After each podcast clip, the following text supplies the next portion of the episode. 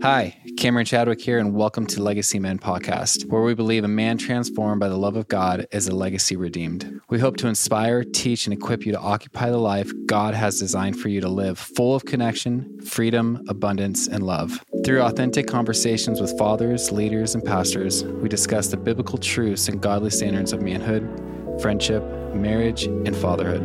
Hope you enjoy it.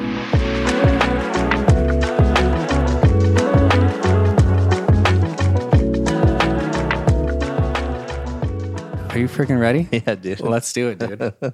oh my gosh. Okay. All right. Nicholas Howard. Mm-hmm. I love you so much, dude. Uh-huh. I can't believe we're here.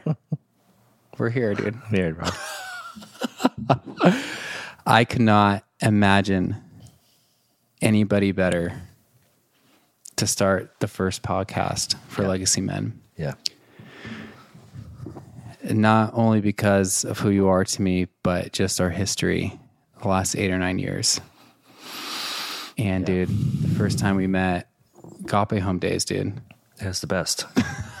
Shout out to Jimmy Chio. Dude, I could. I always remember that conversation. J- Jimmy's coming down to lead worship. He's like, "Hey, dude, I- I'm bringing my friend. I'm bringing this guy. He uh, he goes. Uh, he went to Bethel. So as soon as he said that, I'm already intimidated.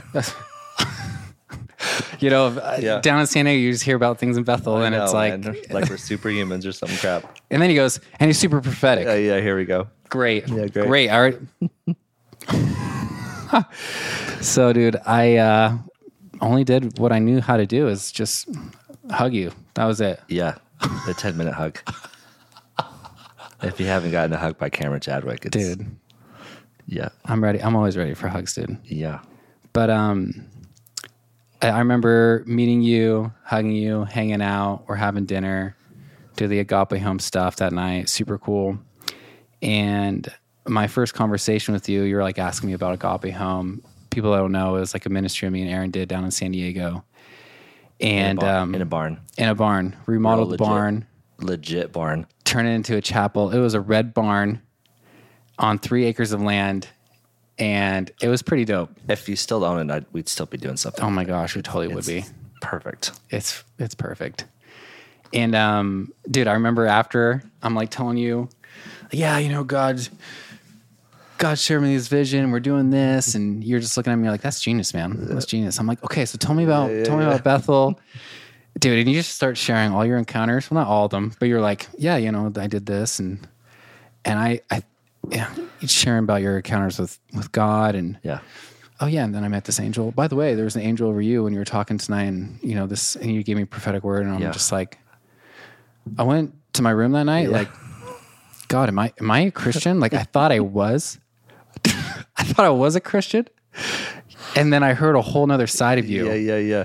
You didn't give me any hints, like this is over, this is available, this is accessible. Yeah, you talk about angels in the Bible and stuff, but like, anyways, that was my intro, and ever since then, it's just been so amazing hearing all the stories that you've had, all the times you've had with Jesus, Yeah. everything that God's done in your life. Yeah, And then on top of that, which is 10 times better, 100 times better, and infinite times better, yeah, the friendship that we've been able to develop yeah. over the last eight years, Yeah. nine years. You have demonstrated and shown us, me, Aaron, my four kids, hmm. my parents, Yeah. every single person that is involved with my life, you have changed their life. Hmm. And um, I thought I knew what friendship was. Hmm. I thought I knew what, what relationship with God was supposed to be like. Yeah. And through friendship with you, you have shown me not only the fascinating, amazing, revelatory things of God, just through conversation, just through the kitchen table talks and hanging out, having Best. dinner, The best. having pancakes late at night, Best. dude, having desserts, you name it.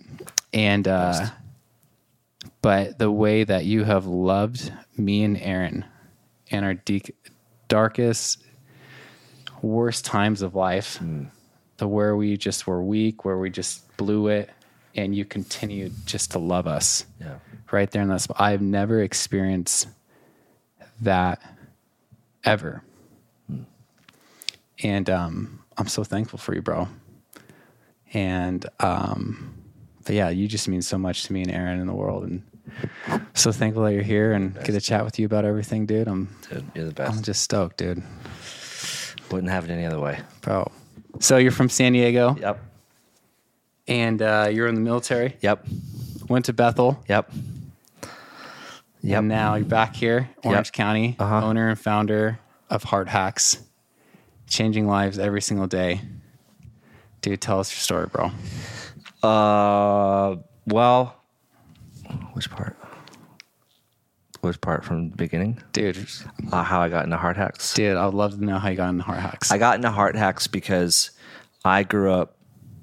Uh, I grew up as a Christian, not knowing what the heck it means to be a Christian. yeah.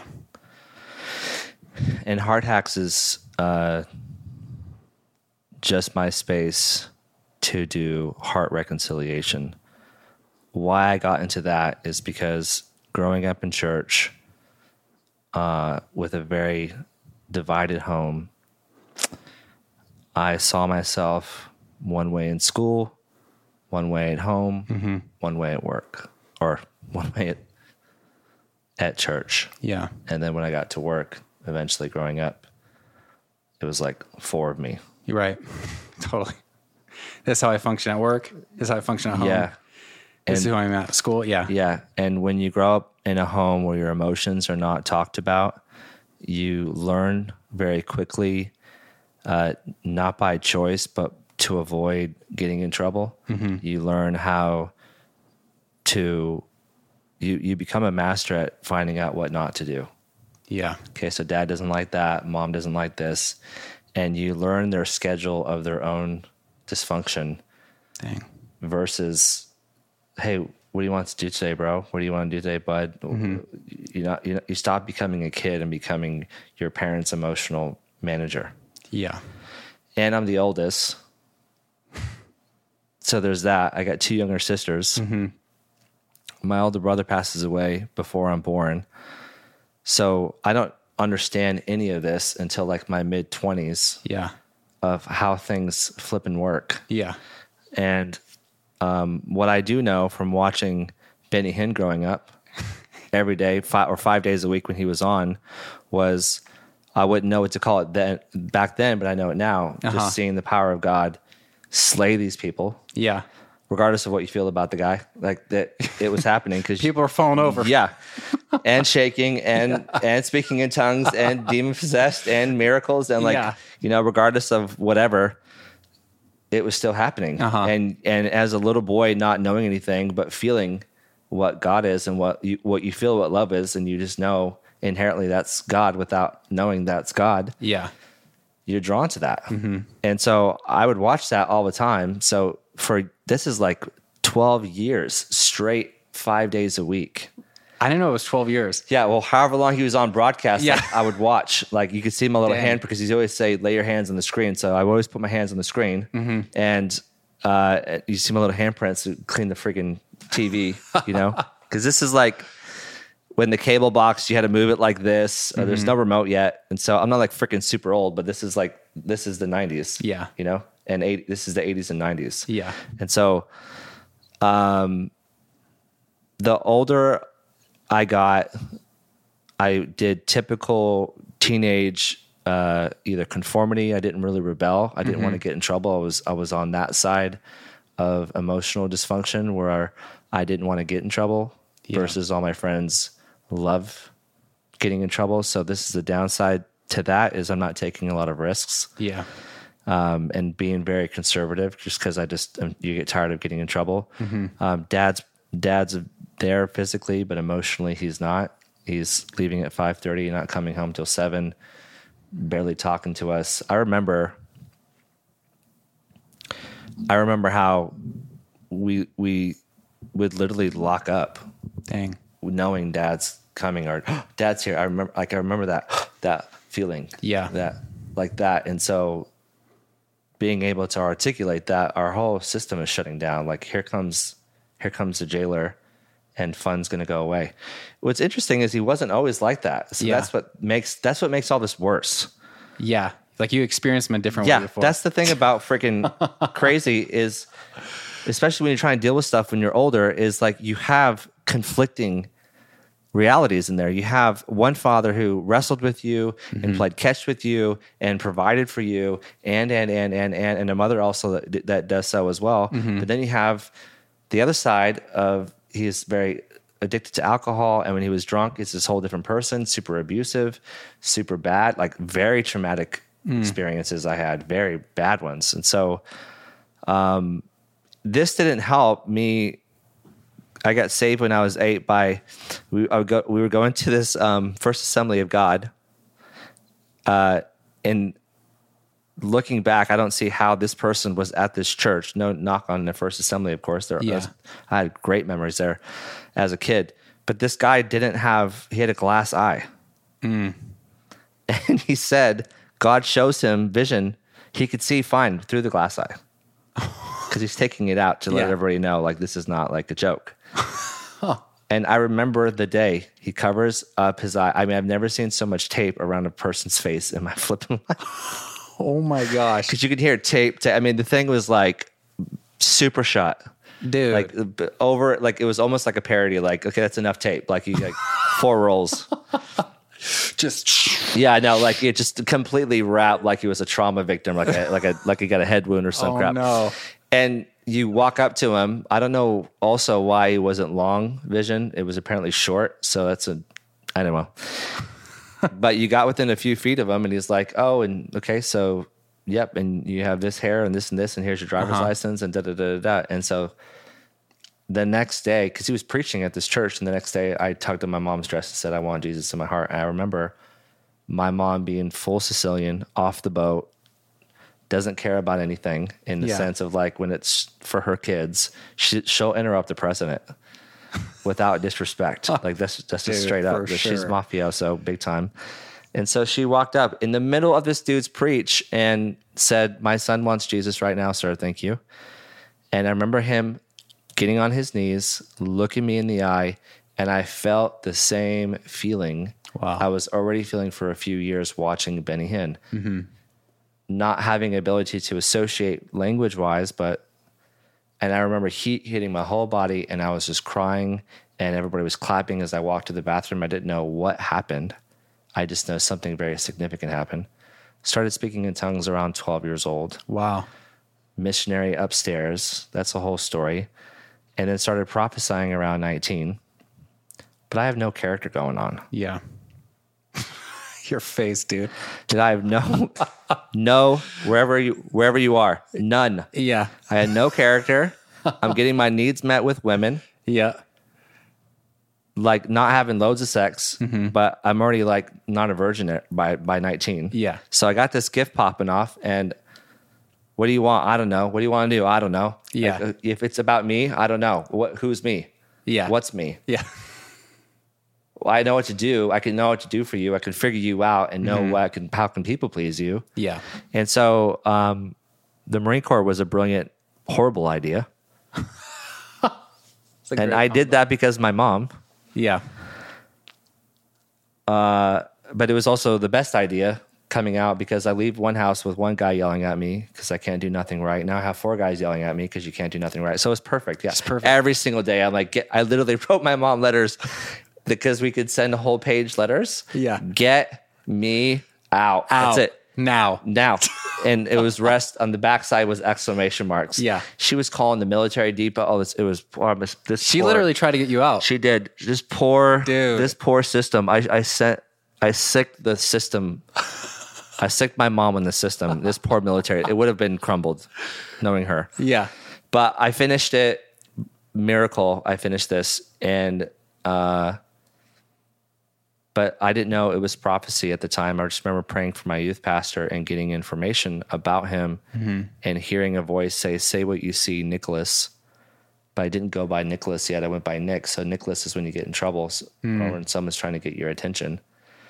It wasn't until after boot camp that I changed it to Nicholas. And so the real long story short is I had a spiritual dad come in my life right after boot camp. I stayed in as, a reservist on purpose, so I didn't travel. Mm-hmm. Stay with my family to watch my sisters grow up, and he fathered me. Hmm. And from 19 till 24 till I had my first, so I'm doing ministry with him, but I am bucking at him. And I remember we sat down one time, and he's like, and I would just serve with him at his church Yeah. like come with me on Sundays and just to be around a man. That's how desperate I was. Yeah. So here I am now in my early 20s, mm-hmm. supposedly walking into my manhood, and I have none. Mm. And I don't find out what the word character is till I'm 30. That that's it's not embarrassing. I'm not embarrassed anymore, but it was super embarrassing. Like Yeah. everybody knows this. Mm-hmm. So for a 10 year run, I'm going like, do you all know this? Is this like, or you don't, or, or you don't, you don't know this? so you don't see like this? Yeah. You don't hear God like this? Like, okay, so if there's any option for me to feel isolated, it was coming my way. Dang. Oh, because your prophetic gift. Yeah. So my prophetic gift, I don't have a lot to relate to. Yeah. because they're like, yeah, we don't see it like that. I'm like, great. That's great. Yeah. So you don't see word, you don't see those words on the wall. No. Okay. Uh, cool. Um, I'm not going to talk anymore because I'm not going to have you send me off. You don't see that in your veins. You don't see body parts. You don't see. No. You didn't see that white thing just walk in the room like that. No. You don't see that. You don't feel that. Do you feel that heat? No. Cool. Uh, you okay, Nicholas? Yeah, I'm great. I'm just gonna go. Uh, you need your floor mopped because that's what I feel like I need to do right now. Is I can stack chairs. yeah, yeah. Stack my. I'm a real yeah, good low- chair oh my. God, lower myself really quick. So clearly, Jesus. And heaven, God Almighty, like, and then so then I get around him, and he's everything I want to be Mm. because he's hilarious. He can speak.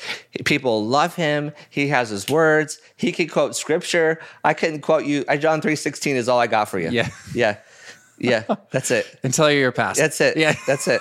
And so and and you're gonna go to heaven. Hopefully, that's like it says that somewhere. Like right, the cross. That's Yeah. all I got for you. And yeah, I'm having all this experience without language and without scripture, mm. and f- extreme poor terms. It didn't. It just got worse. Yeah. Ironically, because like G- Jesus is going to pursue you, whether regardless of what you understand or not. Mm-hmm. And so when I'm working at the healing rooms, and so now you get yourself in environments where this thing really wants to talk, these gifts really want to activate, and the gift is going to work regardless of your character, but the character is going to really make these gifts do damage. Yeah. And so it just got to the point where I was making bad messes relationally hmm. because I w- didn't know how to be honest. I had all these beliefs like honest is bad. If I tell you what I'm thinking, it's bad. Mm-hmm. Uh, if I tell you who I really see is bad, I had l- very low trust for authority, even though I went to boot camp. So work, I'm fine hmm. because I know how to follow orders. Yes. And if you tell me what to do at church, I will do it. But the moment I get in trouble for you telling me what to do, I don't trust you anymore. Yep. So it was a, a a bleep show. It was a bleep show for a long time. Yeah. And then I started seeing angels. And then I, I, I, I go away from San Diego and go up north. I'm not at Bethel yet. I go up north. Um, and I'm just, I'm just making messes and having these experiences with God. You, I had no idea what, what dreams I wanted to do. I had no desires I wanted to do. I, I didn't know anything. I couldn't even answer. I couldn't even access, access. And yet I'm doing ministry Right. in a space of prophetic, of healing and reconciliation. Yeah. So real common story out there for a lot of people in ministry, of course. Um, and it's it's what's going to happen when you're not fathered and you're not mothered and you didn't get the main thing and and and you go through a lot of being pissed off. Like, why hasn't anybody explained to me what ha- happened when I accepted Jesus? Yeah. Like, what is the list that he finished? and What's actually in the covenant? Like, Uh-huh. What did I actually agree and to? what does that mean to me and what does that mean to this and like what actually changed so i can stop living because i just said like pick me or go to hell was my introduction which doesn't really excite. That's not a really relational No, it's not. God. Yeah. Okay. Cool. Hey, Well, I don't want to go to hell. Yeah. Cool. Yes. And now what? Yeah. Come, come to church. Come to church. come to church and serve. Okay. When does this abundant life kick kicked in? Oh, you got to put in the work. Mm. Got it. Does that mean I? It's just here. You work here. You don't like. What about everybody else who's not working at church or serving Uh-huh. it? Do they get that? Like, so I had. I was salty, man. Super Yeah. salty. Still salty, but in very cheeky, fun ways. Yeah. But um, even through fathering, it it saved my life. Yeah. Yet relationally, even at Bethel,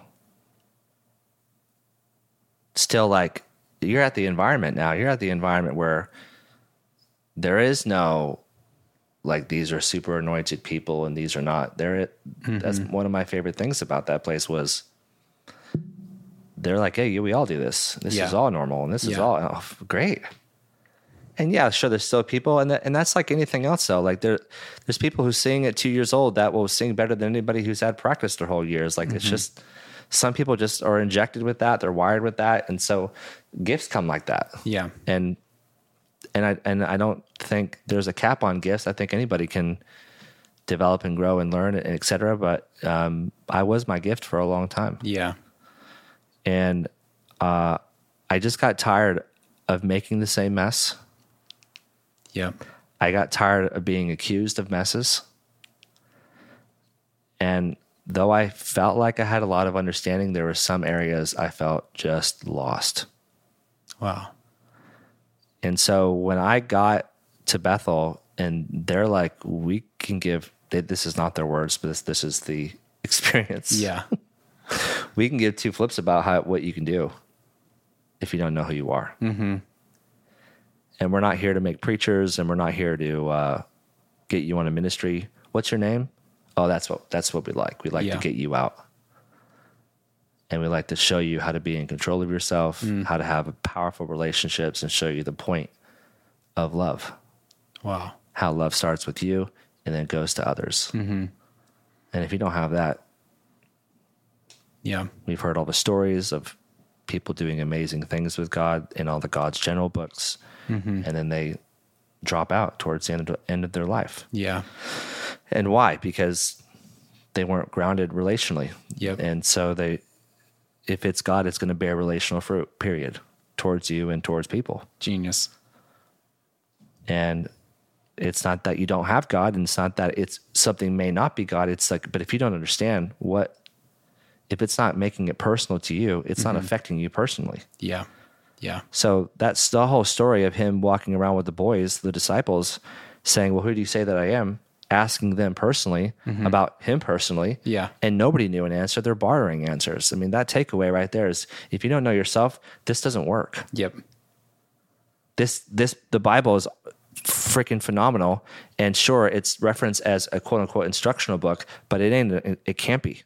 Yeah. It can't just be the instruction of life because it's a personal letter f- about humanity from from heaven, mm-hmm. amongst billions of other things. Wow. So I got into the whole reconciliational, emotional health, mm-hmm. wholeness place, and merged the prophetic, which still which is coming from the heart, anyways. It's Yeah. coming from the heart of God as it is. Mm-hmm. So it was perfect for me because I'm like, oh, I could see this, but now i don't have to go look.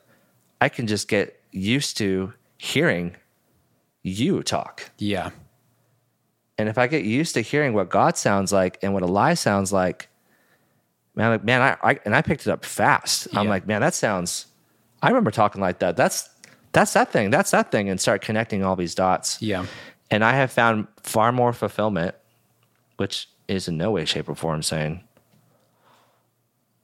what anybody else does Yeah. is unfulfilling. I'm just saying for me, I have found more fulfillment by starting there, mm-hmm. which, in my opinion, that is Galatians 4, 5, and half of 6. Mm-hmm. The spirit of adoption goes in your heart. And I'm like, so if someone had six months, someone got saved and six months was sat down. Hmm. Hey, so let me just tell you what happened. Yeah. Let me tell you what just changed. Uh huh. Tell me how you're doing emotionally currently in your life. Tell me how you're reacting. Let's go through your triggers. Let's mm-hmm. go through your beliefs. Let's see what didn't switch when you accepted Jesus. We're, we're going to check in after you get baptized. Do you still, do you, like, let's make sure you got cro- like correct, proper foundational theology. You're Yeah. not bad anymore. Yep. You're not evil anymore. So any voices or past thoughts or past mistakes that have been telling you that, yeah, all swapped out. mm-hmm. Not not applicable anymore. And taking someone through a process, we would have a whole different type of body. Yes, we would. Dang. So I wrote I wrote this down just as a reference that um because I, I thought you might have asked something like this. I I I've become a man who went to go see what God already has given me. So I don't have to keep asking for what I already have. Yeah. That's so true. That's so true. That's what changed for me is eventually you keep praying for things, mm-hmm. but they don't come. And you can only go through so many conversations of it's not the season, it's not the time. Sure. And I think depending on context, that applies. yeah. But then I go look back, I go, but you said yes and you got an instant inheritance, but like, has that been properly explained? And Right. do you even know how to properly apply it? And I found at minimum, mm-hmm. 80% of what I was looking for or asking, I actually already had. Minimally. So true.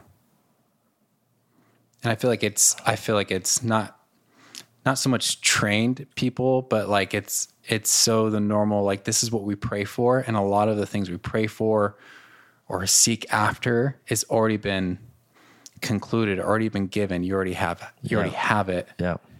and that understanding isn't there. Yeah. Like, like, like, uh, that person didn't get healed because of faith. And I'm like, oh, maybe I need more faith. And I'm not saying people don't need more faith, but I'm like, I do you, I didn't even understand the faith I had. Yeah. or let alone how to use it, mm-hmm. how to access it. Mm-hmm. You have Mr. Faith himself. You have a measurement of faith. You have a gift of faith. So it didn't sound like I had a faith issue, but I'm asking for more faith. But I'm like, I'm not even using the faith I have Yeah. because I don't know how because I didn't know I had it. Yeah. You see, like I didn't know what came in. Yeah. So there's other variables that got me here. Um, but from a ministerial perspective, I had more fulfillment and saw more transformation. Again, not implying that there's this is more powerful way. I just saw there was more personal transformation doing sessions. And when they go, when they're back in, they're going back to church, they're going back to their family, like it's just hitting them because my my approach I'm going after is the root of the issue versus just symptoms and getting to the bottom line belief of the thing. And you'd be surprised in one conversation how much you can find if a person's honest and open. Hmm. And you can get 10 years worth of content, 10 years worth of issues understood in an hour. Wow. You can get a lot of, you can get a whole lifetime's worth of conversation mm-hmm. done in an hour if you wanted Yeah. to. To me, this hits a big thing for me because when my spiritual dad came in my life, he was hitting in one hangout with him, I'd have more connection with him than I would have ever had my whole life with my dad. Yeah. So I'm like seeing this trend. I'm like, well, you get more with hang out with God than you do all this plowing. And I'm not trying to replace the plow or the role of a person. Yeah. But I'm like, there's something off about it's not supposed to be this freaking hard Yeah. to hang with God. Yeah. It's not supposed to be tons of prayer just to hear him. Like the man's everywhere and inside you. How he can't get closer, he can't get further, Uh-huh. and how much louder? Like he's in your cells and you can't hear him. I'm saying it rhetorical. Like, Right, I am like talking to people. That's I'm like, uh, you can't freaking hear him, and I can't hear him. like he's in literally the air that I just, I just, okay, I just got him. Yeah. that was another one. Uh-huh. And he's all in my eyeballs, and he's literally made my eardrum, and I can't hear the guy who made my eardrum. So good. So I'm like, hey, Somebody, somebody, somebody explain this to me. Yeah, yeah, yeah. Somebody's like, I'm okay if this is how it is, as long as it that's how it is. But if it's not how it is, somebody better unscrew this thing right the freak now. Or words to that effect. So you fill it in. Yeah, yeah. Because I did use words to that effect many a times because you just get mad Yeah. and you just want to understand. Mm-hmm. And so, um, yeah, that's that's one of the spaces I occupy now is is I love it. heart reconciliation because it's restoring tons of families, lots of divorce cards coming off the Mm-hmm. table, lots of personal, internal, long lasting change, Mm-hmm.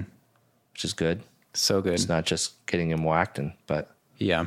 and and in fairness, um, it's certainly not a replacement of anything. It's just it's there Mm-hmm. because of a few reasons. So So amazing. Mm. I would love to dive into um, maybe almost a trend of what you see in, uh, like in your sessions or maybe just in conversation. But before like going into that, I would love to hear like obviously you value it so much because um, what it's done for you. Yeah. And then all all the fruit that you're seeing with Yeah.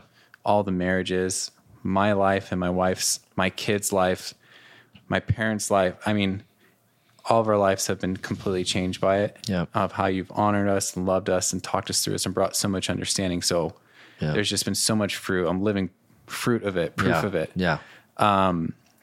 But I would love to hear like I don't know if it was at Bethel, maybe it was the um the mentor that came in, your father figure that came in. Um like what would be like a pinnacle moment for you where like God fathered you in that moment or maybe it was like just one of those moments you're like, "Oh my gosh, I did not know that this happened here." And you finally got truth or Justin Stumble, yeah. Justin Stumble, and and this is not taking away. Ian Bradbeer was my revival leader, mm-hmm. and he's in Australia now. He he's given me many, many, many. My first time looking at the man on day one of Bethel, he looked at me and just said, "I just want you to know I don't do BS," and he said the word. And he's got these huge bright blue piercing eyes like double your size and he just knows how to stare in your bones so after I, I crapped myself and walked out and had Yeah. to change my underwear that was great um, but d- yeah my spiritual dad did it but i re- remember the biggest one and they were all pivotal but the one that will always stick out to me the most was justin stumble hmm. was i blew it again made another mess, went into his office, and I just did not understand. I'm like, I don't, I am trying so hard. Mm-hmm. I have grown so much. I have, I have. And I just go, and I just want to cuss and I just want to cry. And he looked me in the eye and said, Do it. Because I'm so mad. I just want to cuss. I just, oh. And here you can, he- I can look back and go, Gosh, it's so Captain Obvious now. But when you're in it, you're in it Yeah. and I can see all my restriction of being me, mm-hmm. which is causing the problem. Yeah. I'm trying to be what they want me to be in all these different areas, and I chameleon, but then I don't, but then I do, and it's mostly subconscious. But when you've been doing it your whole life, Yep. it's going to show up in your whole life. Yep. And until you actually get challenged and go, this is actually not you. And it's not because the Bible says so. Look at it, it doesn't even sound like you. Yeah. Like, look how you shut down. Look how you shut off. Look how you pull away. Look how you got so quickly so mad. Mm-hmm. Like, I know you, Nicholas. That does not, this is not in context if someone did something bad and you'd expect someone to get mad. This was like total, like, you got real quiet all of a sudden, like, but there's no explanation to get so quiet Yeah. or you're making a relational mistake that keeps going and going no matter how much you go after it. Mm-hmm. There's something deeper in there, like not having the understand again, not explaining what this setup is and how a human being works, how your heart works, how your soul works, how your mind works, how mm-hmm. your spirit works, how the spirit of God works, how the Holy Spirit leads you through all this, mm-hmm. how it all operates. Totally. I have like amazing understanding now, and I be, I better freaking be because I tell you what, I am not going back. I'm not. I am not sitting in another office with the other same mistake. I just like it's just like, I, and it's not for the sake of I don't want to get in trouble. Yeah. I just go no. That is that is a so clear to me because it was so distasteful Yeah. and to see the full understanding of your decisions, not just how it's changing or controlling you, but the impact it does for other people. And he looked at me and he said, "Do it, cuss," and just dead in the eye. And I and I and I remember I was like, "I'm so effing." I don't remember all that I said, but it wasn't even like not even four words where Yeah. it sounded like it was a volcano about to erupt. and I broke so hard. Yeah. And that man hugged me for 45 minutes Wow. And just held me. And all he said for 45 minutes was, I'm sorry. Wow. And I'm like, who in the bleep are you? Mm-hmm. is that? What is this? Who does this? who where's my punishment because that's what i'm expecting because this is what you get and through sessions with him in this space was you know you got a little boy in there who's trying to get out you know you stop being you you stop and finally somebody giving me freaking language Yeah. to explain something Yeah. and that's what I feel is the bottom line trend. Mm. Is a ton of us are confused and we don't say anything Yeah. and we just keep going. It's not God's time to like it's like and it's like we're not supposed to know everything, but there's a lot of things you're supposed to know. and the things you're saying you don't know, you're actually supposed to know now. Uh huh. Because it's equivalent to like, well, I don't know how to go to the bathroom. So I'm wearing diapers still. You're 45. Did you miss party training? Like they did, they, not the culture. What happened? Yeah. Yeah, well, like, yeah, there's not going to be an answer that's going to fit that. Like, it just won't. It just won't. I could get you. I don't know. It just. I'll get sidetracked. It just won't. It won't fit. Yeah. So it's not explained and not fault finding. Certainly not fault finding. Certainly not judging. I don't care who who's not teaching it right. It doesn't matter to me. The point is, is that I ain't the only one. There's bunches of us, Yeah. and that that moment right there, I, I will never forget. And I've told him. I told him like at least it's like an anniversary. Yeah. I'll just text him and like, hey, I'm gonna do this until I, until we get to heaven, and then when I'm in heaven, I'll follow. I'll find you and follow you. Just Yeah. like, like I will thank you. Yeah. And every person leading up did do it, and for I'm not. I can't say for for whatever reason because it's unfair. I know the reason because I was done. Yeah. Hit your threshold. That's it. Yeah. And I and it I should have been done, quote unquote, should have been done ages ago. But I can find some explanations for that. Mm-hmm. But I remember going in and going, it's this or I die. Like I, I don't Yeah. I don't want it. I don't want it anymore. I don't want it anymore. Like I, I can't go through this same thing again. Yeah. Wow. Yeah. And I've been active. Like this is an active lifestyle. Mm-hmm. And it's not just a now something I hear in a preach or in a message that God's an active lifestyle where it's, it sounds like a banner. It's very, very personal now. Yeah. And, and, and not now, now, but that place I was met personally with love and I had a mess to clean up and I certainly cleaned that up and that sucked. Yeah. And I'm like, I'm not making that mess kill me. Mm-hmm. I'm not letting that mistake Yeah. destroy me. Yeah. I'm gonna, and if I do it again, but I got more proactive than I did reactive. Wow. That was the big pivotal point right there. Mm-hmm. Was I just said, right, you know you very well, but you don't know you very well. Yeah. and we're going to go get to know you. Yeah. And part of that was leftover childhood, but another chunk of it was theology. Yeah. It was it was it was the whole your last it's not about you. Yep. And it feels like a combination. It's like your environment that you grew up with and then you meet God and you have this theology and it's like you almost can't see the right theology because the environment and the characters around you that created your perspective on life. Mm-hmm. And then you have this all loving God, but you're fear driven, Yep. pain driven. Yep. I want to hide.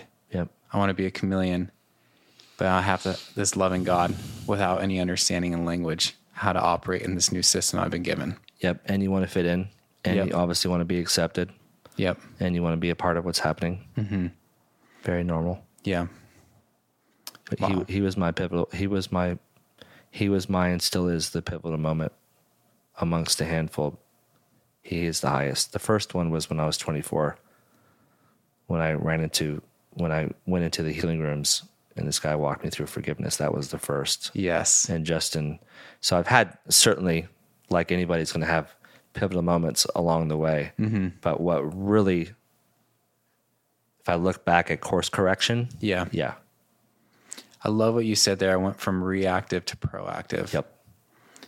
And do you feel like now, how long you been doing sessions now and doing Heart Hacks, like and helping families? 2000 so i've been in the ministry of reconciliation with the prophetic and this looked different ways since Mm-hmm. i was 19 with all this stuff i was still a part of something Yeah.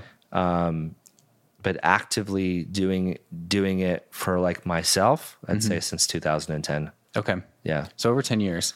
yeah so getting close to 13 from from a session perspective Yes. yeah was di- for 13 and then um it's turned in since i since 2014 became my vocation so it became not just ministerial but it actually became this is what i do for work Wow. yep I met, I I think we met 2015. was it 2015? 2015. And i think yeah, I, th- I think it was 14 or 15. Yeah. It was one of those. yeah But I remember we were like, "Oh, I'm driving to this session. I'm meeting with this family. yep Tell me stories. Hey, this what happened. uh-huh Obviously, no names, no details or anything like that. But like, dude, God did this, or like, guess who showed up? Somebody had a friend inside. uh-huh Not a good friend, a demonic friend. Somebody it, showed dude. up, right? Know. And um, we'll have to talk about your protocol when the Yeah. demonic show up because it's just it's probably the one. It's one of my favorite things. I remember I just have to touch on it because it's just I so know. awesome. i know so that was so new for me and Aaron when we were sharing stories like that.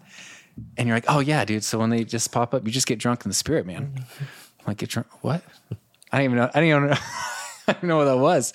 Like, oh, just just go get lost in God when they show up. i know Just go get lost. yeah, it made God. a lot of sense. Oh, yeah. dude. Yeah, just me making these full statements. Yeah. Talk about not explaining it. but Yeah. it made sense. You obviously explained Sure, it sure, sure. afterwards. And um, because anyway, so uh, we'll have to touch base on that because it's just phenomenal. Yeah. your your protocol and your philosophy on not your philosophy, but like how you strategize on loving the person yeah. Um, and getting them free. Yeah.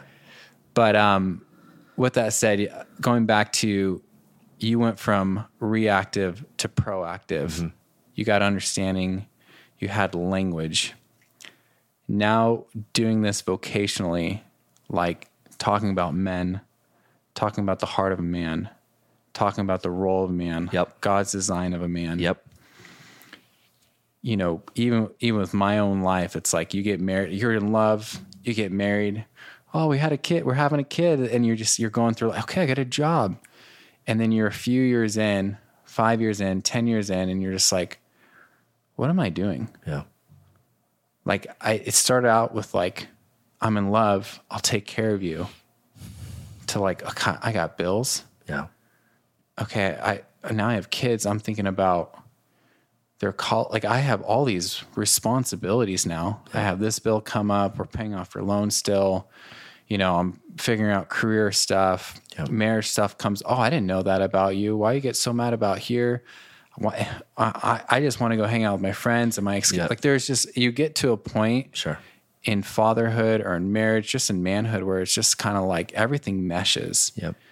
and it's and thankfully God is so present in speaking to us and brings people around us and good pastors and good friends and good leaders Yep. and to help us along the way.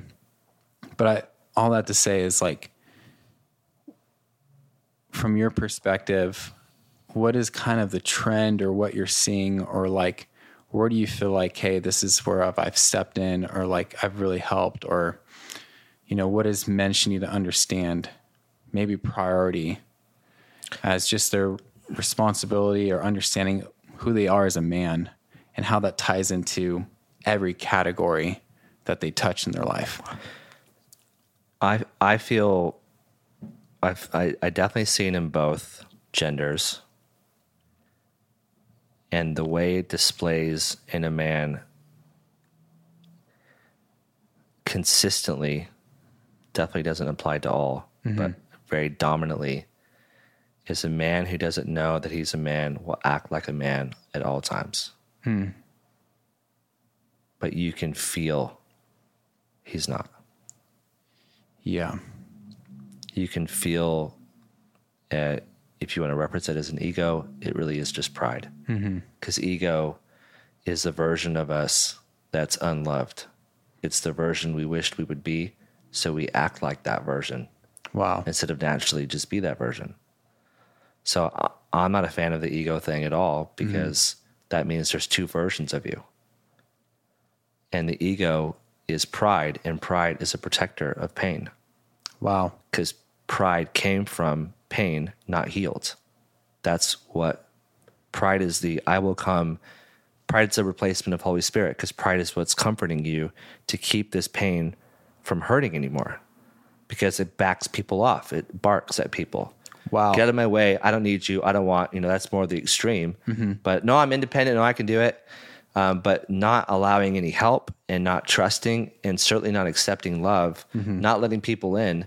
These are all variables and expressions of pride. Wow. And a person can never uh, be titled, unless you would like to judge them, but that's not fun, as a prideful person because there's no such thing since God doesn't make prideful people. Yeah. That's good. So we're not going to be that. Yeah. So and it would like to call you that because if it can call you that, then it can control you. Then Yeah. it, the more you agree with it, it'll control you, and then you're destroyed.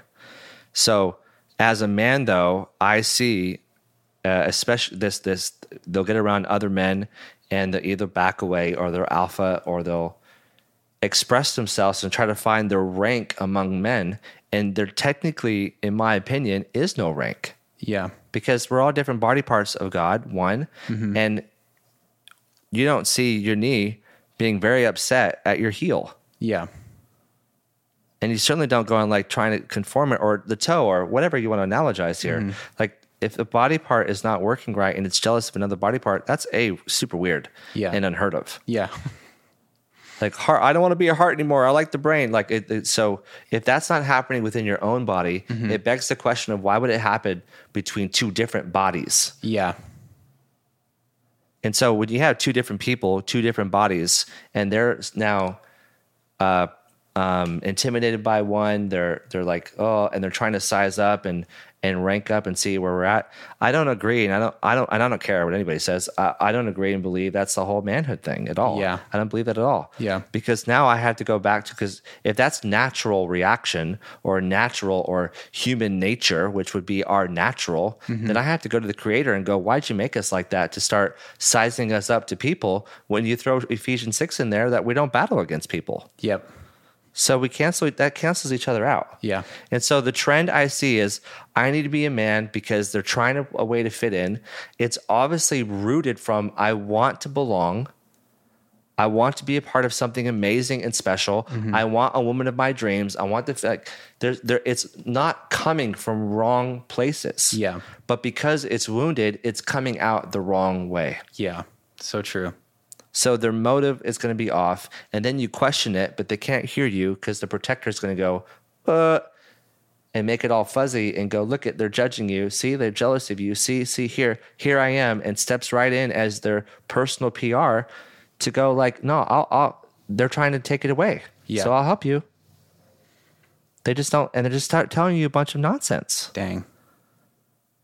And I remember this. Scared, you get scared if you have a bad father. Uh huh. You either get really angry at men, which I was, or you get really scared of men, especially men who have what you want. Yep. do. Married, kids, whatever. I remember being at Bethel, Jesse Skinner, Yeah. another great story. Beautiful, amazing, awesome woman of a hmm. wife, Jessica. Hadn't started a family yet, but my in my brain, like, wow, they get along, they worship together, mm-hmm. they sing, she freaking cooks. Not that like that's a requirement, but you could see the complementary of like they just love to do life and are involved and it doesn't feel hard for them. Yeah. Is the point. And they're ministering and flowing effortlessly. Hmm.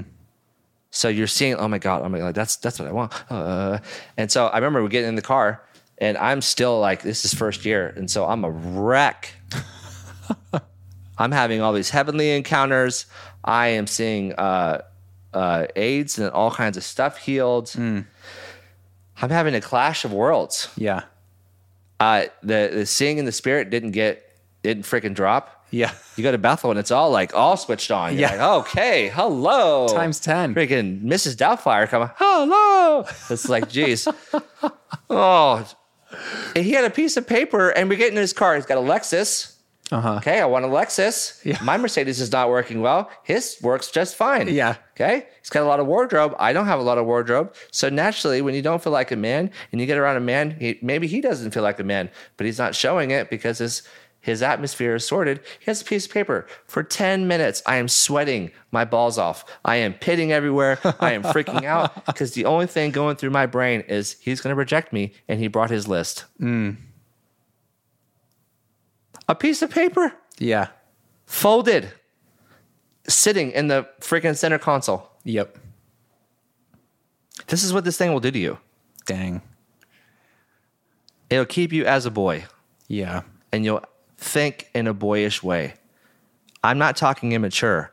I'm talking the way a young boy, just like a young girl, but a young boy, a young kid will say, mm-hmm. where everything's emotional. Yeah. and everything is this you didn't let me touch the toy you didn't let me touch the, the you didn't let me turn the knob and mm-hmm. they lose their mind and there's no reasoning involved Yeah. and so when you don't get that sorted in you that is why old or older men or men growing up react like a little kid Yeah. they react very irrational is and they act like a toddler Yeah. because a toddler is in there in that spot hmm. so what do they do? They try to be and they push that down because they hate that. Yeah. Naturally, they hate that because they're being controlled. But they'll never ever be who they are if they don't get who they are out. Yeah. And that's them stuck inside there. And we're supposed to be one age, not all disfragmented like a wound at four, wound at five, wound at eight, trauma at 10. And we're all stopped emotionally growing. Yeah. If we looked emotionally like we did physically, we would have a two year old nostril, a five year old ear, So a 10 year old pinky. Uh-huh. Like, Lord knows what other body part. Yeah. Hope to God the other party freaking grows up. Who knows? Maybe it's like, maybe it's like Benjamin Button and we're like a 90 year old penis. I don't know. Maybe not. Hope not. you get it right. Like that, Yeah. we're not supposed to look like that. Yep. So we're we're one body, one being, Yeah. one image, and it's not supposed to be fragmented. And and that's what I see is is the trend. If I if I gave you bottom line, by the way, Yeah. because obviously there's loads of trends out there with men. Mm-hmm. But if I snapshotted it and and summarized it, that's the dominant one. Yeah. that fits its way everywhere. Mm-hmm. Because that's what protects you from people who love you, Yeah. Especially your wife or your friends. Why why don't you let people that you trust in there? Mm-hmm. Aren't they safe? But how come they don't have access? Yeah. why are you doing this or that, this ministry or that business? Like, why, why do you? It's like I was thinking this the other day. Like, there's nothing wrong with getting a Lamborghini. What's wrong with getting a Lamborghini? Nothing. Just nothing. Until the Lamborghini is your reason to feel significant. Yep. So, standalone, is there anything wrong? No. But now my motive is what made wanting a good thing bad. Mm-hmm. Because significance doesn't come from what you have, Yeah. it comes from what you are. So good. But if I don't know what I am and I think what I am is crap, I'm crapping on my significance Yeah. and I'll feel it. So what, I'll, what would I do? Compensate without even realizing it because it's so common because this is man. Yeah. So I can't stand like, well, we're just like horny sexual beings, and we just like we're not. Mm-hmm. But and we are, Yeah. and so is women, Yep. super horny sexual beings, and they're not, Yeah. and they are. But that's one piece of a much. It's much more, much more than that. Yeah. That's so good. Could you touch on real quick? Because I remember, I think it was I probably the first time hearing about it, like the little boy being stuck. Yep. Could you touch on that a little bit more? Because I feel like that obviously is so common with all of us. Like there's Yep. areas in our heart or areas in our life that we didn't grow up, we didn't develop, we didn't have understanding, and the little boy gets shut down and Yep. the ego comes out and that it's protecting. So if you could break that down a bit, I feel like that's Sure. so important. so the so the the snapshot sequence of it is when childhood becomes when when your house becomes unsafe growing up mm-hmm. it doesn't matter the reason whether it's a consistent someone's got an anger problem someone has an attitude problem it's just a chaotic to extreme abuse it doesn't matter Yeah. Once a person doesn't feel safe, even if they don't logically understand that as a child, they'll stop showing up. Mm. But the rest of them is still growing up. Got it. Yep. And so you'll start to see trends that are beyond normal child behavior, mm-hmm. beyond personality behavior, beyond, well, they're the second child, well, they're the third child. So they're more adventurous. Well, they're actually learning off of the first before them. Yep. One. And two, the downside. Yeah, I know. Edit that out. Fire truck. fire truck. And and two, uh, when the parents punish bad behavior in a child, that's what also accelerate a child not showing up. Interesting. So when they show, so when there's because they're made in pure, everybody's made in pure love, but because of their innocence, they're operating on their raw self, and so all they understand is love. Because what did they get for nine months coming out of the womb? hey, oh, you woke up from your nap. Oh my God! You, know, you, you pooped, you poop, you did a poop, and so they're getting that all day, mm-hmm. and then when it changes, hey, Yeah. they didn't get that for a year. So true. It's not saying that's their bad parents. It's just saying, whoa, Whoa, things they're- changed. Yeah, and sure they're going to learn learn new things, and I understand the the more they grow, the more they get responsible. But I'm referencing if they start getting more amounts of anger or reaction where they were getting love Mm-hmm. and they're not getting explained, they'll stay away. Yeah. And so it doesn't have to be a traumatic event. It could be consistent mistreatment. And the very common story is we don't we don't talk about our emotions in our house. We, Yeah. we, he didn't say I love you. He's not proud of me. He's only proud of me if I got good, if I did good. So there's now now from from a little kid, we were just flopping around and pooping and eating and, and sleeping. Yep. And we seem to have brought the whole world life. Yeah. And now it went from conditional to, or excuse me, unconditional to conditional. Yeah. Now it's on my grades. Now it's on how well I do. Now it's around doing. Mm-hmm. Before it was around being. Wow. Now it's around doing. And now I, I remember being. And now I am being wrong. So I have to go do right so I can get love. Dang. That sucks. Yep. And so, no, not a, not a lot of motivation to show up. And so, this is before violation. This is before trauma. This is before abuse hits the house. Those are all automatic. Nope, I've shut down. I'm mm-hmm. done. And so, the rest of you is growing up, and that part of you, in that context of you, stops. And as it stops, the rest of you is, and the longer it stays stopped, by the time you're at 20 or 30 and you would think I should be able to control now I have ADHD, now I have ADD, now I have anger, now I have addiction, and now I have and then you're in a society that says, "Well, hey man, that's normal." Mm-hmm. But that's com- that's that's what we you and I say. It's common. It's not normal. Yeah. And so they're wondering why they do that, and so they try to treat the symptom instead of going to get the younger version. This is really big in psychology world, where they actually do re- recognize an inner child. Yep. And so it is language out there. and It's not new information. It's not mm-hmm. old. Inf- it's not old either. It's it's relatively maybe in the last ten years new Yeah. As far as like mainstream goes. Mm-hmm. But even then, they're not growing up the child. In a general sense, I have no idea what every freaking psychology is doing. Yeah. So, but in a general sense, they're treating it like, remember, so my little child needed this. So my inner child, so you'll hear that language. Yep. But I'm like, no, let's go get it Yeah. and let's get him in one age or her in one age. Mm-hmm. So we are all talking to you now. Yeah. Because it is the explanation of where'd you just go emotionally. Yep. What just happened right now that you left without even thinking about it? And the quicker the trigger, hmm. the older the wound. So good. So if it's coming out that quick, you mm-hmm. are that's code for this is old. so like shutdowns, Shutdowns, anger. reactions, um, yeah, bursts of anger, already feeling anxiety on something. Anxiety mm-hmm. is a big telltale. Would be like escaping from something like me- like just not being present mentally. Like, yeah, it, uh, somebody has a hard time even staying present.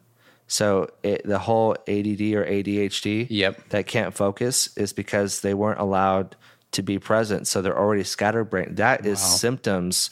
This is aside from like a chemical, like they got a like some kind of shot that threw them off, or you know Yeah. whatever. I'm talking about that. Yeah. So from an emotional perspective, this like I can't stay still is because I got in trouble for staying still because somebody barged in and yelled at me and did hmm.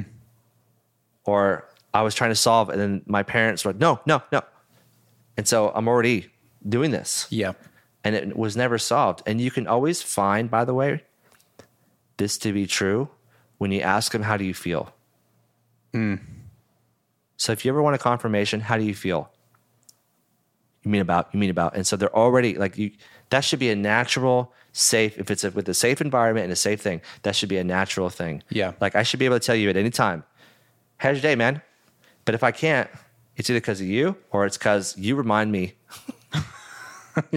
of somebody that I remember who you, because it's not, by the way, I think this totally needs to be said and remembered is this is not all about how your parents were bad in this. I am not a fan of that. Yeah. I don't make I don't make everything a childhood child, childhood issue, uh, even though most things are childhood issues when I when we talk about the whole childhood wound and parents and this and that, it's what they represent. The way your heart is set up by God is it works off of association. Wow. So your mom is not just mom, she's first woman, she is comforter, she is dream, she is protector, she is she is a ton of things. Yeah. Dad is not just dad. These are authority figures. So hmm. when you get around authority figures like bosses or leaders, or you become one, it's very fascinating when somebody won't trigger until they get into a very specific context. Hmm. And now they're a leader and now they can't function because their heart goes, Oh, we don't like this space of authority because we this is what we understand about authority. Yeah. And this is bad. But they don't understand it.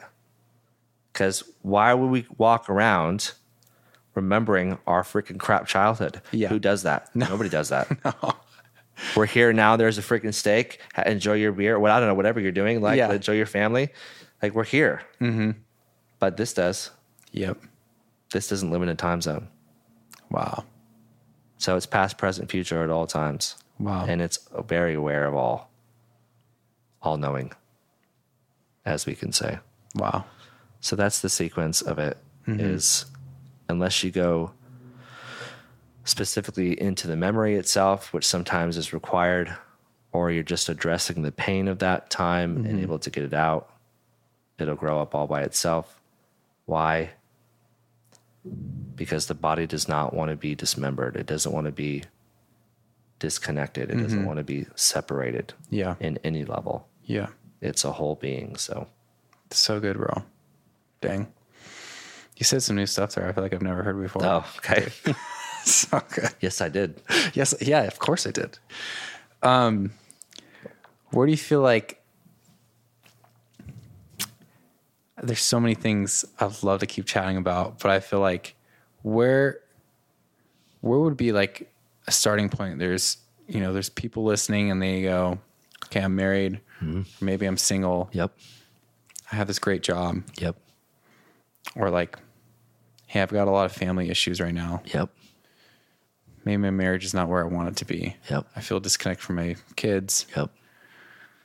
I'm not happy where I'm at in my life, like from good to bad. Yep. But they're noticing, like, hey, these things are coming up. Yep.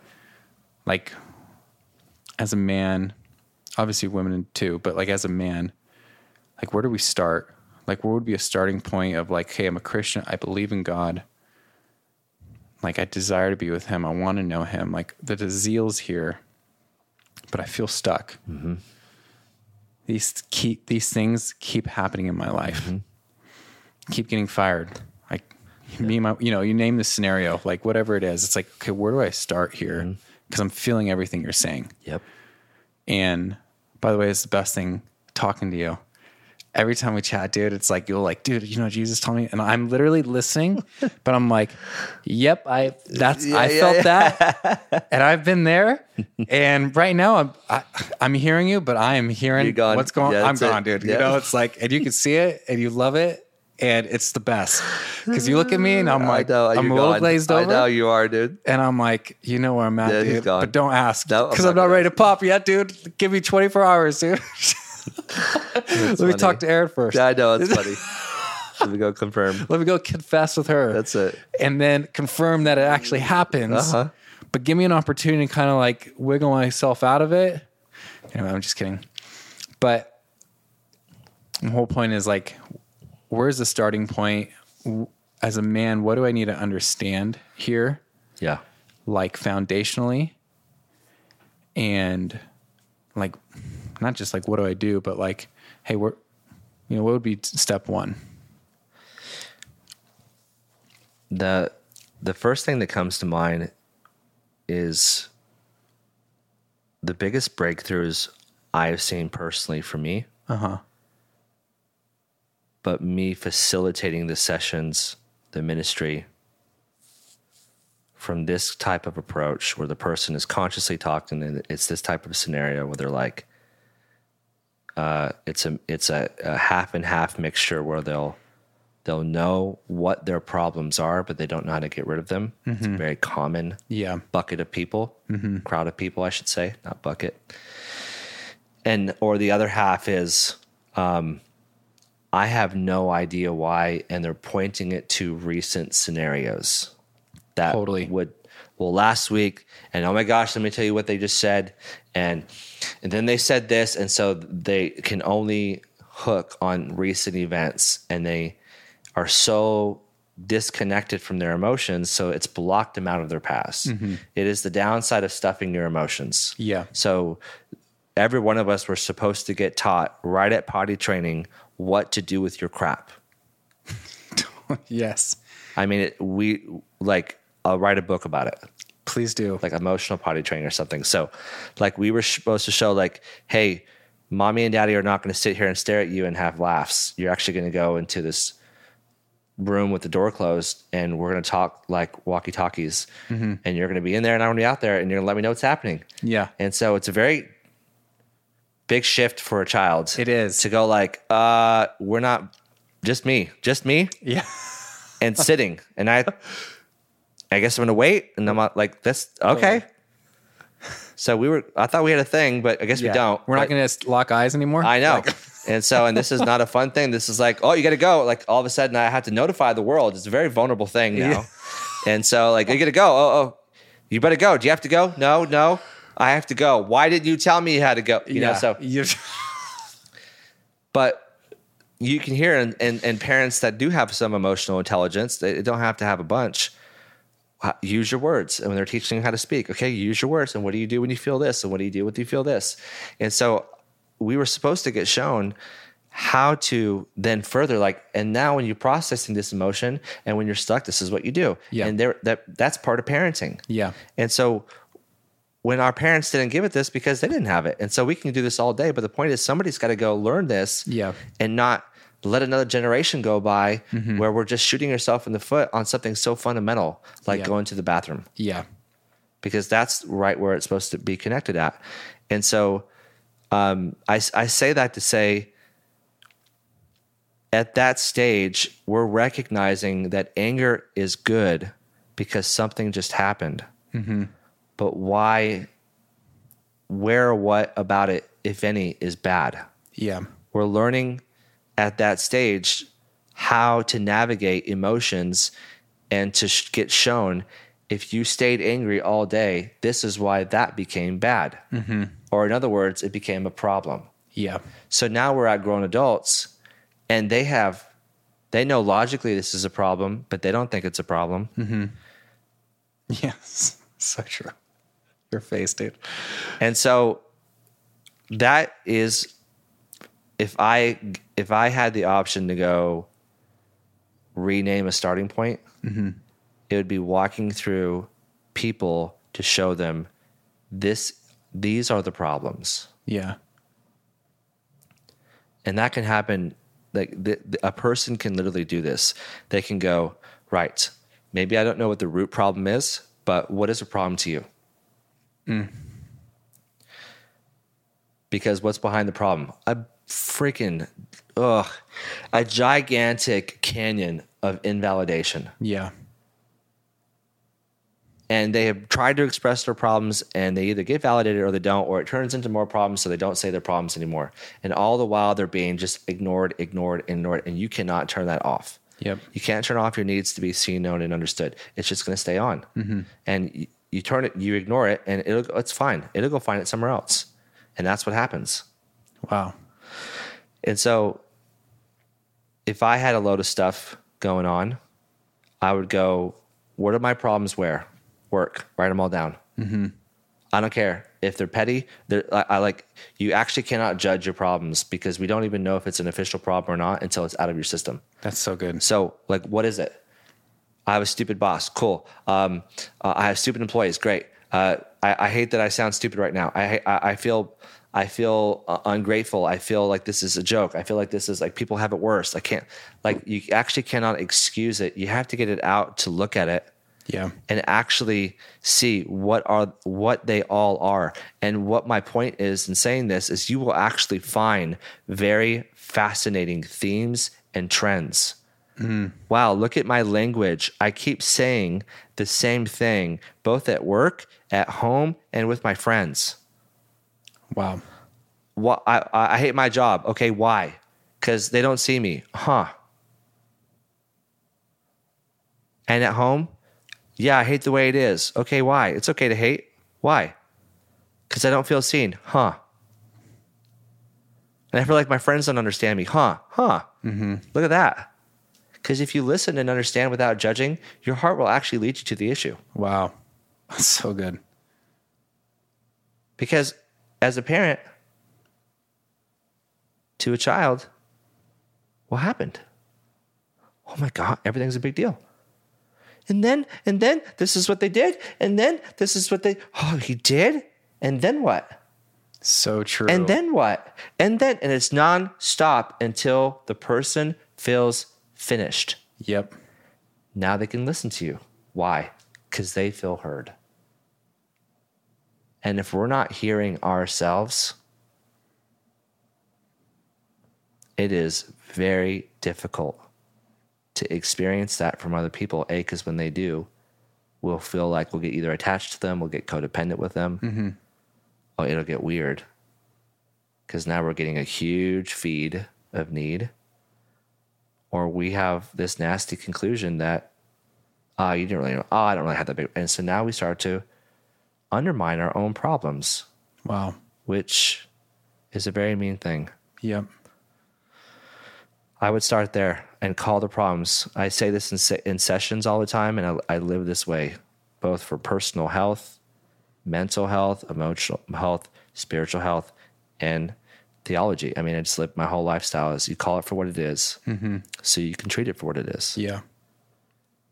And who cares what it is? Yeah. Okay, you hate yourself. Okay, and now what? Yeah. We're gonna get to it. Now what? Yeah. Okay, it's bad. Okay, it's bad. Okay, now what? It's still there. Okay, you want to leave your wife. Got it. Now what? Yeah. Do you want to do something about that, or do you really want to go? Mm-hmm. No, I don't want to go. Oh, okay. Well, that's good. Yeah. We got an answer. Yeah, but I don't want to stay here. Even better. I don't want to stay here. Like high five. Yes, this is good. Because they get so used to, oh, it's hopeless. It's not going to change. It's not going to change. And I'm Yeah. like, that, that there going back to God, the man I keep meeting, the man I keep going to heaven connecting with, the man I am involving with sessions, the man I'm doing when I'm in session for myself, the man I'm hanging out with on it, that man seems to be freaking hopeful about everything. Yeah. Everything is solvable. Everything is no problem. Got it. Yep. Answer this. That like he has convinced me this is who he is because Yeah. he thinks he's God. Imagine that. So he thinks he's God and he acts like God uh, because he is God. And so I'm like, well, either you're a liar mm-hmm. or you're really who you say you are. So what's the truth? Yeah. and that's part that's the second step i would i would ask is these these are your problems mm-hmm. maybe three these are your problems these are, what are your feelings Yeah. we're not landing here i'm not trying to correct this Yeah. i'm trying to understand this to get you validated Yeah. get you validated will get you calm That's so good, bro. because if you're calm you'll hear number three you'll hear the truth That's so good. but if you're reacting You don't even want to hear it because you're just No. You're in survival mode. you, you totally don't want to hear it as much as you do want to hear it. And it sounds very schizo, but Yeah. anybody that has been there, that knows what spiraling feels like, that knows what triggers feel like, mm-hmm. it's not that you don't want to hear the truth. It's very difficult to hear the truth because you have other false truth popping off on you Yeah. because you have your past telling you that this is going to be like that. Yeah. And it's giving you indication and it's giving you, see, it feels that way. And if that was the truth, this is a, such a big statement that I've been saying for like the last couple of years now that hmm. I got from God. If that thing doesn't matter if it's pride, anger, jealousy, hatred, doesn't matter. Or whatever statement, well, my wife doesn't really love me. She's over here saying she loves you though. Hmm. Well, I'm not really good enough. But people around you totally say that you are good enough. Hmm. If these statements, I'm obviously saying they have to be a lie because Yeah. if your wife doesn't love you, and there's evidence of that, like, well, okay, that, yeah. if she does, she's certainly not showing it. So you get my point, right? Yeah. Not knocking on wives, but you Yeah. get the point. So I'm saying if like when you you talk you ask yourself point blank like are you good enough and you'll hear yes or no very quick and so if it's a no and you and, and you have a battle with accepting love and accepting belief or accepting compliments accepting gratitude accepting good things. If you have a hard time with that that is referring to a belief of i'm not enough. So hmm. my point is let's say that's true. Let's say that's true that that you're not enough that that's the truth okay? Mm-hmm. If that was the truth we'd have no negative symptoms. Wow.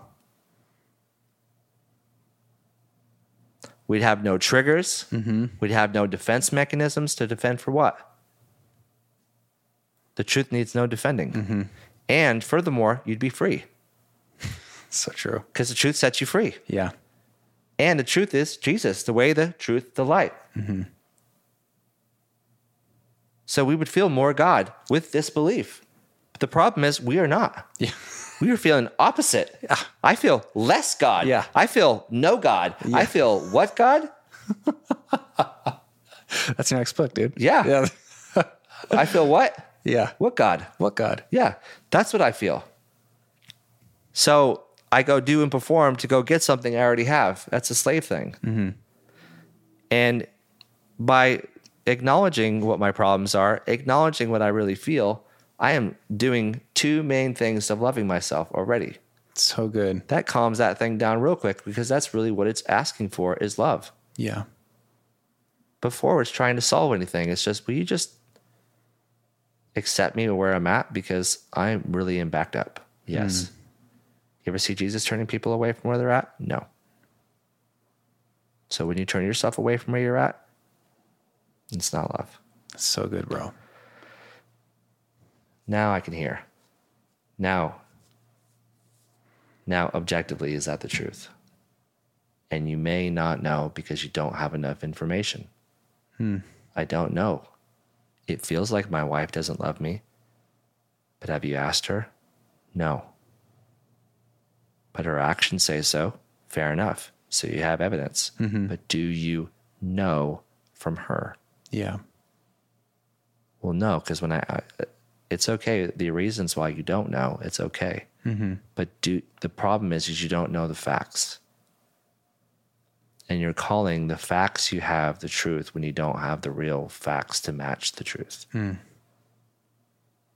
And it's not a knock on the person. It's just this is what they go when they Yeah. don't have success getting information, getting the truth.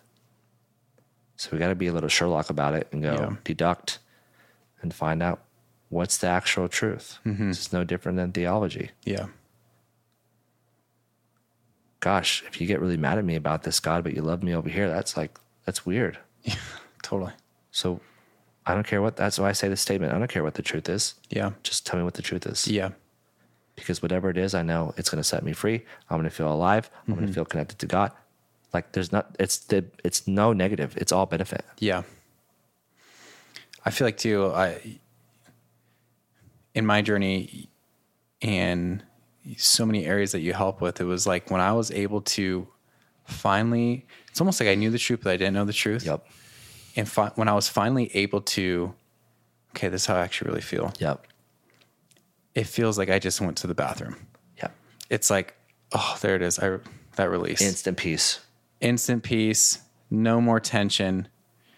And it's like at the same time, you feel this release. And like what you just said, I feel seen. Yeah. I feel validated. Yeah. I feel loved. And I can't believe I'm still here. Yeah. And I just shared my honest opinion of where I'm really at. And you haven't left me. And he hasn't left me. Yep. And I feel like Yep. something just changed in me. Yep. Just just finally getting to the truth of things. That was huge, bro. Yeah. Because what the person is trying to, do, this last thing I wanted to quickly say is what the person is trying to do is they're trying to find their options, mm-hmm. but they don't understand the problem. Yeah. they they know what they don't like. They know what they don't what what they feel. Mm-hmm. Most of the time, they know what they're feeling. They know what they they don't like this, but they often don't know why they don't like it. They just know it makes them feel uncomfortable. Yeah. But when you have past stuff, you will project in your present a reality that's not here hmm. because they feel the same, and so it's treating it like the same, but it may not be the same. Yeah. And this is where self sabotage does originate from. Hmm.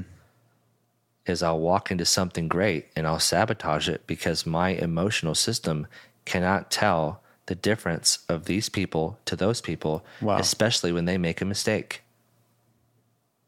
Because I just am now around a very similar crowd. They're all different, different names, different faces, different environment. Mm-hmm. But why do I feel still still feel stuck? Yeah. because logically it makes no sense. I'm in my dream job, I'm in my thing, I'm in my dream this, my bop, my bop, my bop, my bop, and I've ruined it. Like, hmm. yeah, because you're doing to them what you're afraid they will do to you, Yeah. and that's what happens when you're stuck back there in rejection or abandonment, and it's so bad that I'm going to do it to you before you can do it to me. Hmm. That's self sabotage. With pride working along the way to make sure that you're safe. Dang. But then pride does this nasty thing at the end. Once you lost it, like you didn't need to be there anyways. That's so true. And it'll use your own confidence to build you back up. And then you'll feel tired because it's using you against you. This thing's nuts. dude.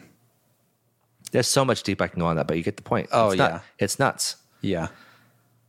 and I have fun and uh, a lot of success that people don't need to know the sequence and depth of like somebody like myself and that they're not doing this for their vocation um, Right. but to know some of it to understand it enough of it Yeah.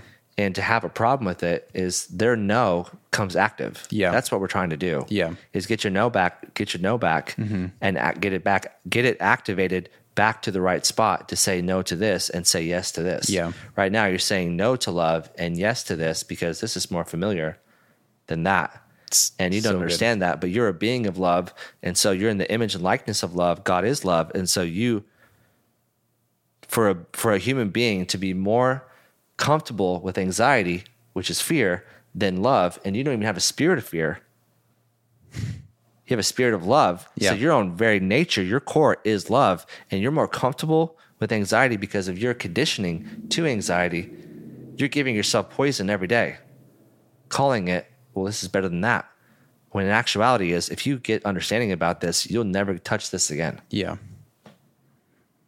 Bro, that's so good. and you get this to grow up. This is the point. It's like when Justin Sunball, like, hey, you, you know how? You, so I would tell him, I'm like, so I want to go have fun and do this, but then instantly I shut down. I don't know why. Mm-hmm. Okay, so you have younger Nikki in there. What? He had no, younger Nikki. What? yeah. Yeah. So like, like role play it real quick in your head. Here you are, getting ready. Yeah, and lead me right up to where, and this is all open eye, mm-hmm. right to where you're about to go out, and what happens? I hear like this adult talking to me like how it's going to be bad, and I have to. And I go, "Yeah, looks like you, right? Yeah, look at it again." I don't know who the freak that is. So, sounds like wisdom, though, huh? Yep. Hmm. But wisdom doesn't tell you to shut down, Wow. and wisdom doesn't prevent you from good things. It's not wisdom doesn't also lead you away from bad things, but percentage of the time you're shutting down, that's mm-hmm. not wisdom. Yeah. That's fear, and fear is not your Jesus, who's leading you into all truth. And that thing is acting like Holy Spirit, like leading you into a truth, like to help you out, like this is going to be bad. When you have no idea. Wow.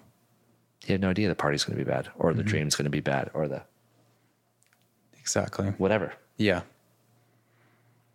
Dang. Yeah. so good. when you break everything down, it's just genius. Um, we're gonna have to do a part two Let's do it. because it's just I know this is there's so many things I want to dive into. This is- like I'm this- like yeah. trying. Honestly, I'm trying to contain myself of like stopping you. I know we're probably, or I probably gave too many It's long three answers. hours. No, I already gave kidding. too many long answers as it is.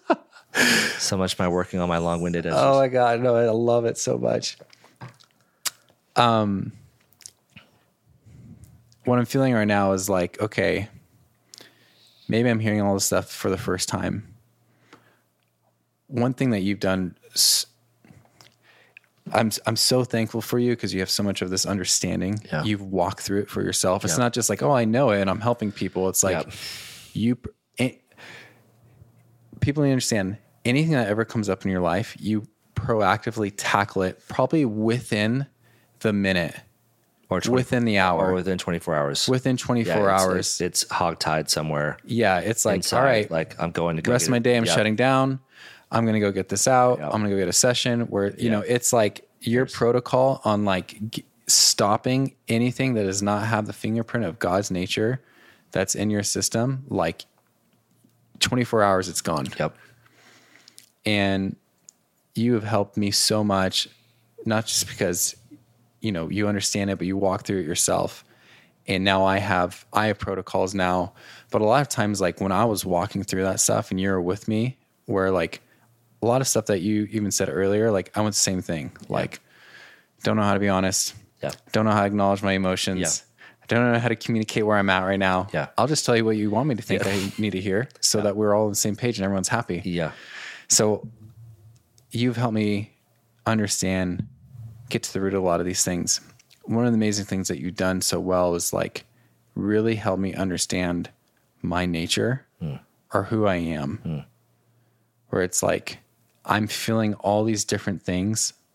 I'm feeling mad, I'm feeling sad, but I'm also feeling grateful because I'm in this Yeah, moment and like sure. I'm feeling so many different things but like what was not concluded was like I was so in this place of like I feel close to God or I feel like I'm winning when I'm doing something right which is a it's a good thing but it's like my foundation or my understanding of like my identity or my nature as a man was like not there hmm. it was just so reactive like oh this is good I heard this sermon Yeah.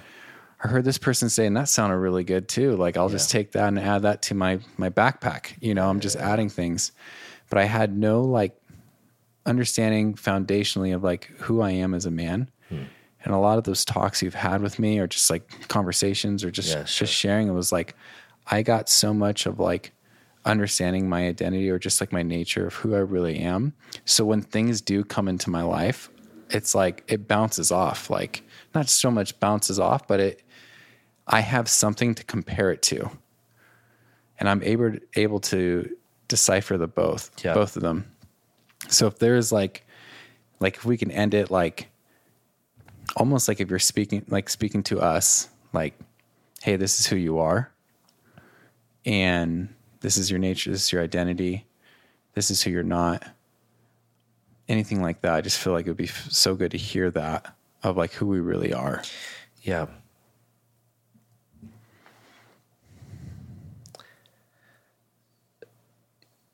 You're you're a person who has a living answer to every question you have. Hmm. You're a person who has a living, breathing friend to understand every emotion you have. You're stuck in a reality that has nothing but solution, clarity, insight, peace when you don't understand. Everything about you is good. Nothing can be bad. You couldn't even mess this relationship up with God if you tried.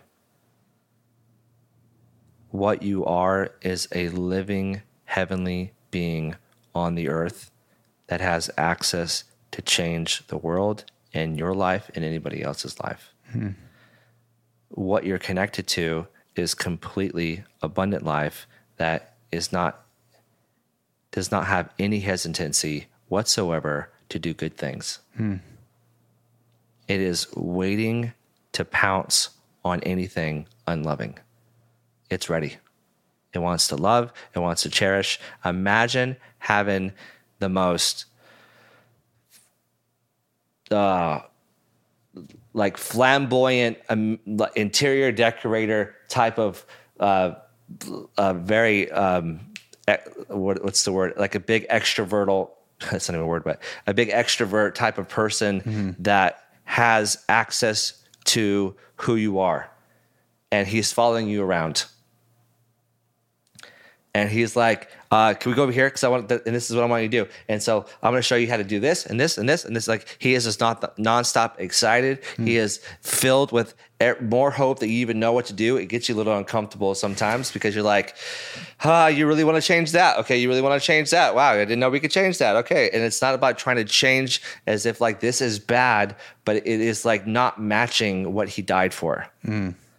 So good. So, so here is God seeing you and seeing anybody you're connected to, and also anybody that in your purpose or calling or whatever your destiny is, that who you're going to touch, all mapped out already, and whoever you want to touch along the way, whoever you want you involved, whoever you want to just be kind to, whoever one of you love, it doesn't matter. Is He wants to maximize and make the most of everything, and He sees nothing about you that cannot do this Wow. everything about you totally can have the word for the moment have the feeling for the moment have the time for a moment and in between all that talk to you about that moment because it overwhelmed you. And this is not even counting the kingdom. This is not even counting the angels that are around you. This is not even counting what your own hands could do what your own words could do. This is just like from you to you. You're a walking living being creation of god that is all prototype and you're all unique hmm.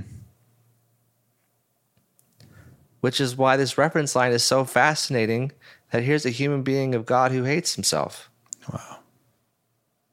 Made by God to hate it, to hate himself? It's strange. And this is our wrestle. When nothing in our nature hates itself, because nothing in his nature hates itself. In my opinion, little side note, 95 of our battles we're fighting are not even real. Yeah. They're real because they're real to us. Because they used they were our lifestyle at one point. Because we did fight with them. But even they weren't real because they're real, but they're not real. Yeah. Like they only exist because you believe they exist. You only think you're ugly because you believe you're ugly because you've been told.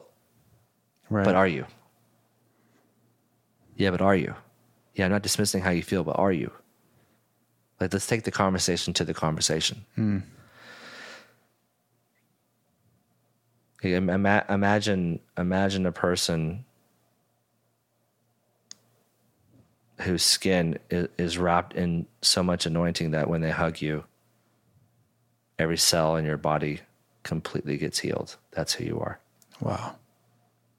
Imagine a person whose song can sing over a crowd and every piece of torment completely crumbles and dies. That's who you are because of who you are, who you have inside you.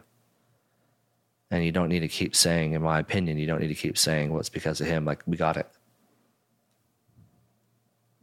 But you're also amazing because of him. But we can just say you're amazing and he'll get the, like, we don't need to do the extra step because Yeah.